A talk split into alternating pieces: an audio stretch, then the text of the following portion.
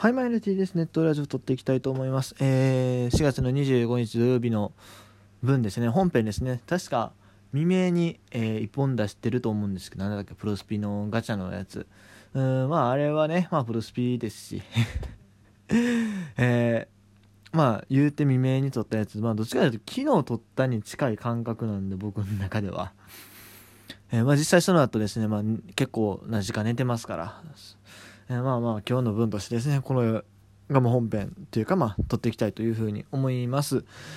はい、えー、しかしですね、ま、今日もね、日本の野球はなくですね、まあ、過去のお話でまだしようかなって思ってたんですけども、ちょっとね、面白いニュースが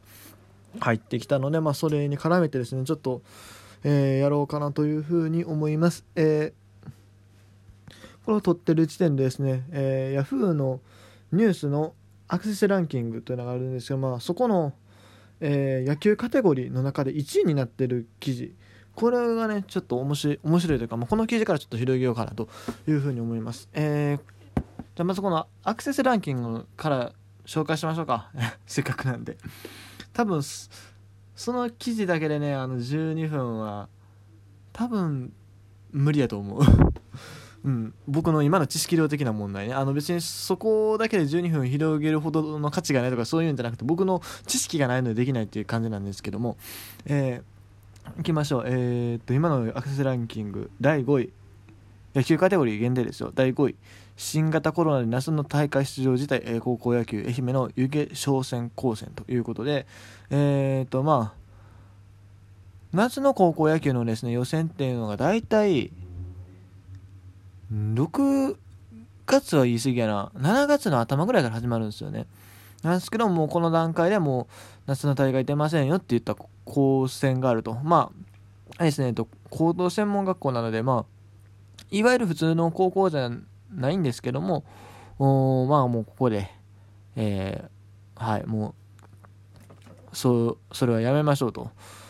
いうところがまあ出てきたということです。まあ高専だから本当はあと2年あるけど、その2年間は多分、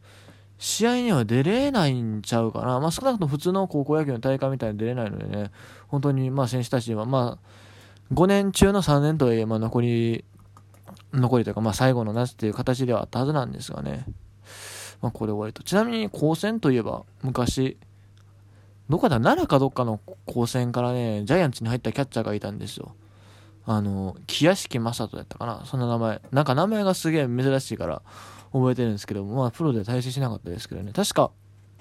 高専の場合は 5, 5年生になる前に指名 OK なんちゅうことかな？3年生で全然その指名対象になったけど、それ確か入ったと思うんですけども、ちょっと調べようか。いや、ごめん、このニュースあんまり 深掘りする気はなかったんやけど、話し始めたらね、やっぱり話したくなるよね。うん。木屋敷正人。橋木正人木屋敷鬼屋敷って書くんですよ。ね。三重県出身の元プロ野球選手。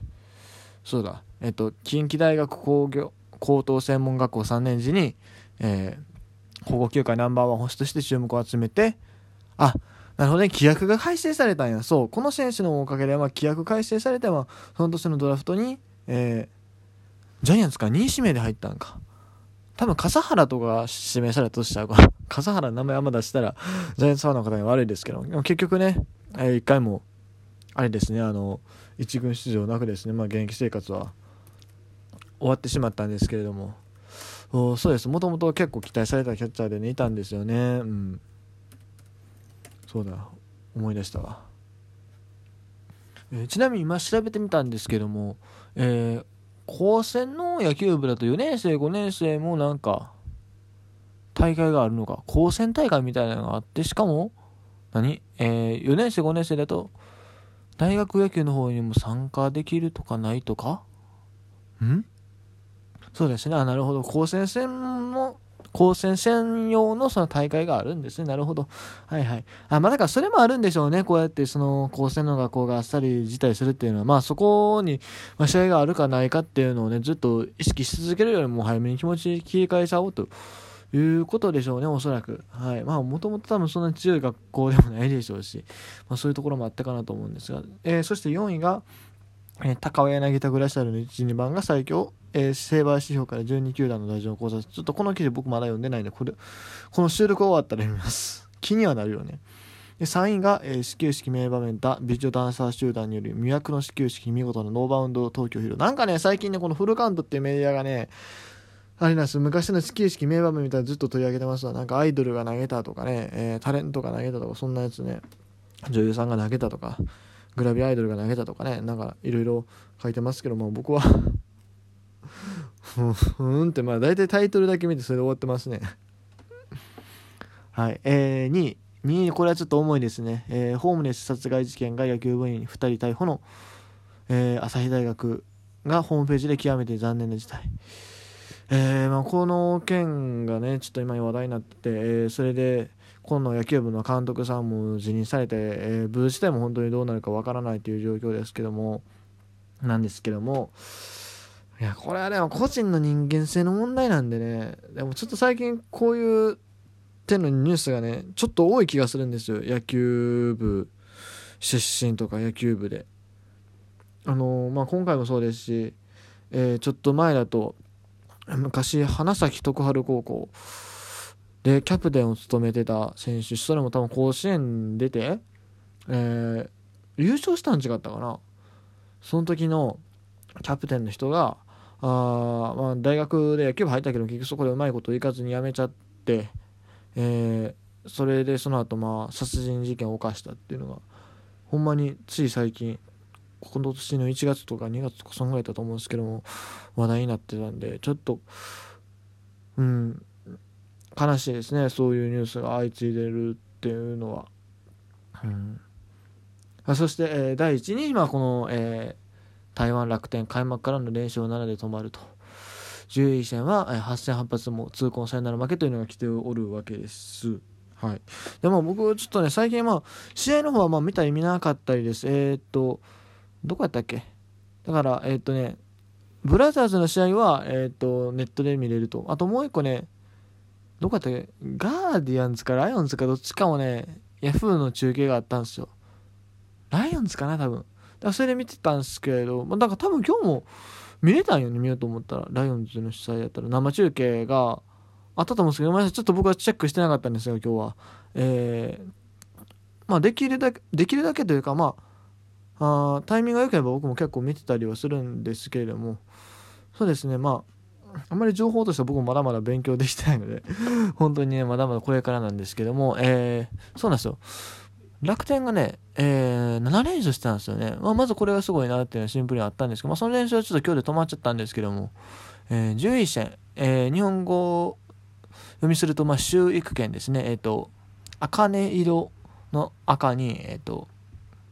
朱色の朱っていうとこ分かりやすいか。で、育てるに賢い収益権11戦が、えっと、8号ツーランとね、まだ8試合しかやってないのに、もう8号目と いうえげつないペース。まあこれ多分毎試合行ってるってわけじゃないと思うんですけど、8戦連続ではないので、えー、まあすごいですね。確か僕もその開幕した時の、えー、特集で一応、一応名前は挙げてましたし、ちょっと調べたんですけど、ただちょっと僕何何かの間違いでベテラン選手って言ってた気がするんですけど、ベテランじゃなかったですね。えー、8やったかな？1991年生まれの選手です。あれね、僕ね、ちょっとね、あの、いろいろ調べてみたんですよ、この選手について改めて。いや、最初ちょっと、だから年齢の確認で、まあ、調べてみたんですけども、実際は若かったから、若若くはないけど、まあまあ、中堅？まあ28とかだったから、あ、じゃあ僕記憶間違えてたんやなっていうのを気づいたんですけども、その時にまあ、えー、誕生日と過去の成績とかもね、ちょっと合わせてみたらね、ちょっと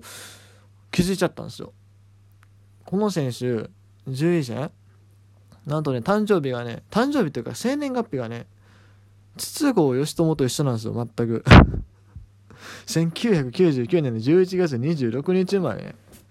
マジかって思って。そう。いや、まあ、最初僕、まあ、11月26日で反応して、えー、まあ、11月26日っていうのはたまたまね僕の誕生日もあるんで、まあ、それちょっとすごい嬉しい気分になったというかちょっとこの選手これから応援しようかなっていう気になったのとプラスアルファ筒香と多分同じくらいの年ちゃうかと思って調べたらやっぱそうでしたね。1991年11月26日生まれ。でまあえ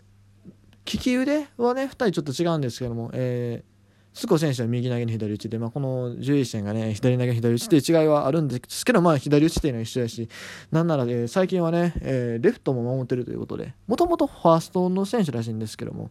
最近レフトで出場が多くて、えー、ほんまにもう台湾版都合じゃんこれ。ね。いや調べてみたらねあのメディアで全然そんな風な書かれ方はしてなかったんですよ。今後されるんじゃないですか？わからんけど、ちょっとね、出塁率がね、そこまでないというか、あまあ、筒子選手だと大体打率プラス1割ぐらいの数字をですね、まあ、出塁率がしてくるんですけど、この選手は、あそこまではいかないので、うん、あんまり選球眼がよく、よくはないっていうほどのもんでもないんですけど、まあまあ、菅生選手ほどね、ずば抜けてるわけではないんで、ちょっとまあ違いはあるけども、いやでもどっかのメディア書くと思うね、そのうち台湾の筒子10位戦って。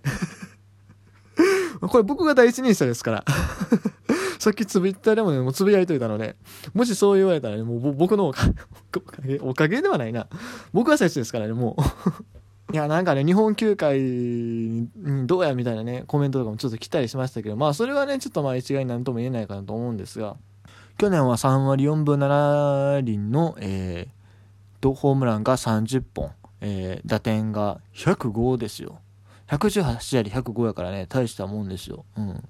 まあ、もちろん蛇行ではあるけどね。OPS はなんと、999よ。すごい、9割9分9厘。えぐいな。えー、ちなみに身長が、えー、っと、188センチ、体重100キロ。筒香選手は、えー、身長が185センチ、97キロと。ほうほう。めちゃくちゃ似てますね。188センチののと185センチでしょ？で100キロと97キロ。めちゃくちゃ似てるやん。本当ねこの獣医戦ちょっとこれから注目したいなというふうに思います。ということで今日はここまでです